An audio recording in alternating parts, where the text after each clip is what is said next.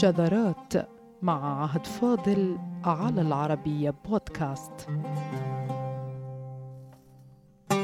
وبعد أن رأينا في الحلقة السابقة كيف كانت العرب أمة رحيل لا تضع السلاح في حاجاتها خاصة بين حاجات السفر على ما قرأنا في كتاب الرحل العربي والذي أظهر ترحل العرب سلوكا إنسانيا بالمعنى الكامل للكلمة نحط رحالنا بدورنا وننهي رحلتنا بالرحل العربي معناه في اللغة والحياة. وكيف أصبح هذا الرحل والإقامة شيئا واحدا عند أجدادنا العرب؟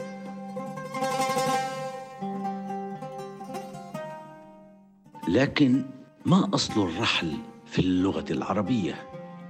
كيف كانوا يستعملونها قديما؟ تقول أمهات العربية الرحل مركب للبعير هذا في أصله ويطلق الرحل أيضا على ما يستصحب من الأثاث والمتاع تقول أمهات العربية والتي تخبئ لنا سرا نتملى فيه. هذا الوجه الحزين وراء القوم الذين أزهروا حضارات ومدنا وثقافات في ترحلهم.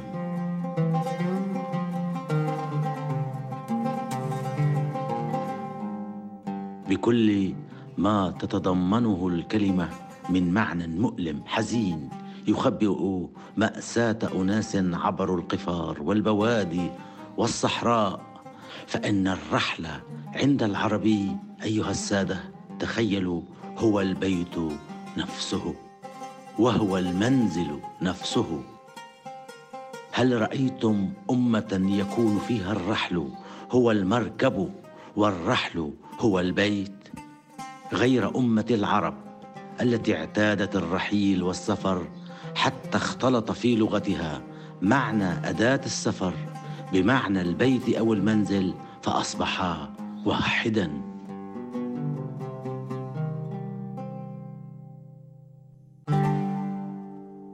بلى إذ يرد في أمهات العربية والرحل أيضا مسكنك وبيتك ومنزلك. فيقال دخلت على الرجل رحله أي منزله. وفي الوقت ذاته الرحل ما يوضع على البعير للركوب بل يعبر به أحيانا عن البعير وتارة عما جلس عليه في المنزل.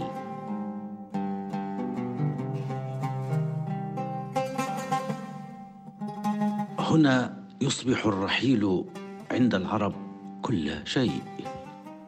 هو أداة السفر وهو أداة الجلوس وهو حاجات لا بد منها للسفر والمسافر ثم هو البيت نفسه فالرحيل تعمق عند العربي القديم حتى صار حياته وبيته يتنقل فيه ويتنقل به ويتنقل له ويتنقل منه ويتنقل إليه. إذا لم يكن أبو الطيب يبالغ عندما قال مفرشي صهوة الحصان ولكن قميصي مسرودة من حديد ولا أدل على هذا المعنى من تفسير مقاييس اللغة للكلمة. فيقول ابن فارس فأما الرحل في قولك هذا رحل الرجل لمنزله ومأواه فهو من هذا. لأن ذلك إنما يقال في السفر لأسبابه التي إذا سافر كانت معه يرتحل بها وإليها حرفيا عند النزول. لاحظوا يرتحل بها وإليها قالها بالحرف.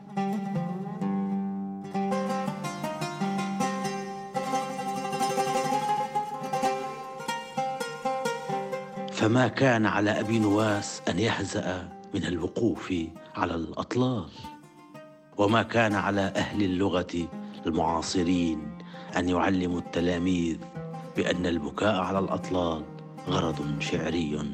فحسب إنه أيها السادة حياة العربي ولغته لغته التي انفردت بجعل الرحيل وأداته وحاجاته ومؤداه في كلمة واحدة.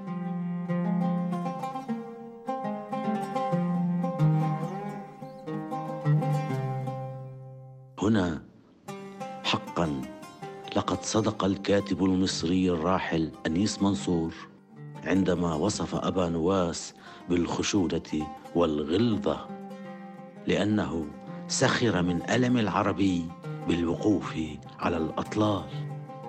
إذ قال ابن هانئ وبكل ما تعنيه الوحشية من معنى في اللغة. قل لمن يبكي على رسم درس واقفا ما ضر لو كان جلس. هي سخرية عنيفة من آلام أمة بالكامل أوصلته كما أوصلت غيره إلى مرتبة شاعر فعجبا. وفي الرحيل عند العرب يقول الشاعر رحلت سمية غدوة أحمالها. غضب عليك فما تقول بدا لها. ويقول آخر إذا ما قمت أرحلها بليل تأوه آهة الرجل الحزين. والراحلة من الإبل القوي منها على الأسفار والأحمال.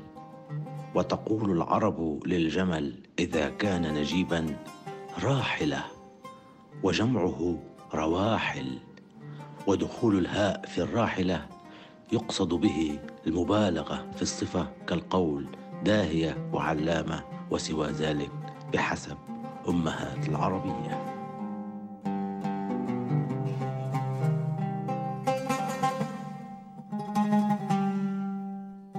وكتاب الرحل جيد لكل من يريد تصوير حياة العربي المسافر الراحل وأدواته وحاجاته وأسماء الآلات التي تعينه على الحمل والربط والمسير والإقامة. وليس من المصادفة أن كتاب الرحل المذكور لا يختص فحسب بحاجات السفر بل بالأبنية والمنازل والبيوت ومواد البناء وآلات الرفع والحمل والتثبيت وما له صلة بكل ذلك. الأمر الذي يؤكد مرة بعد مرة أن الإقامة عند العربي والرحيل موضوع واحد.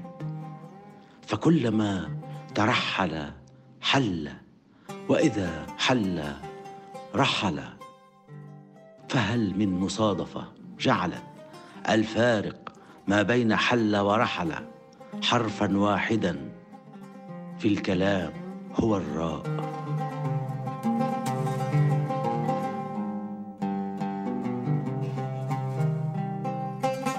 الرحيل أيها السادة صانع أحزان في اللغة العربية وفي شخصية العربي ولا ترد الكلمة.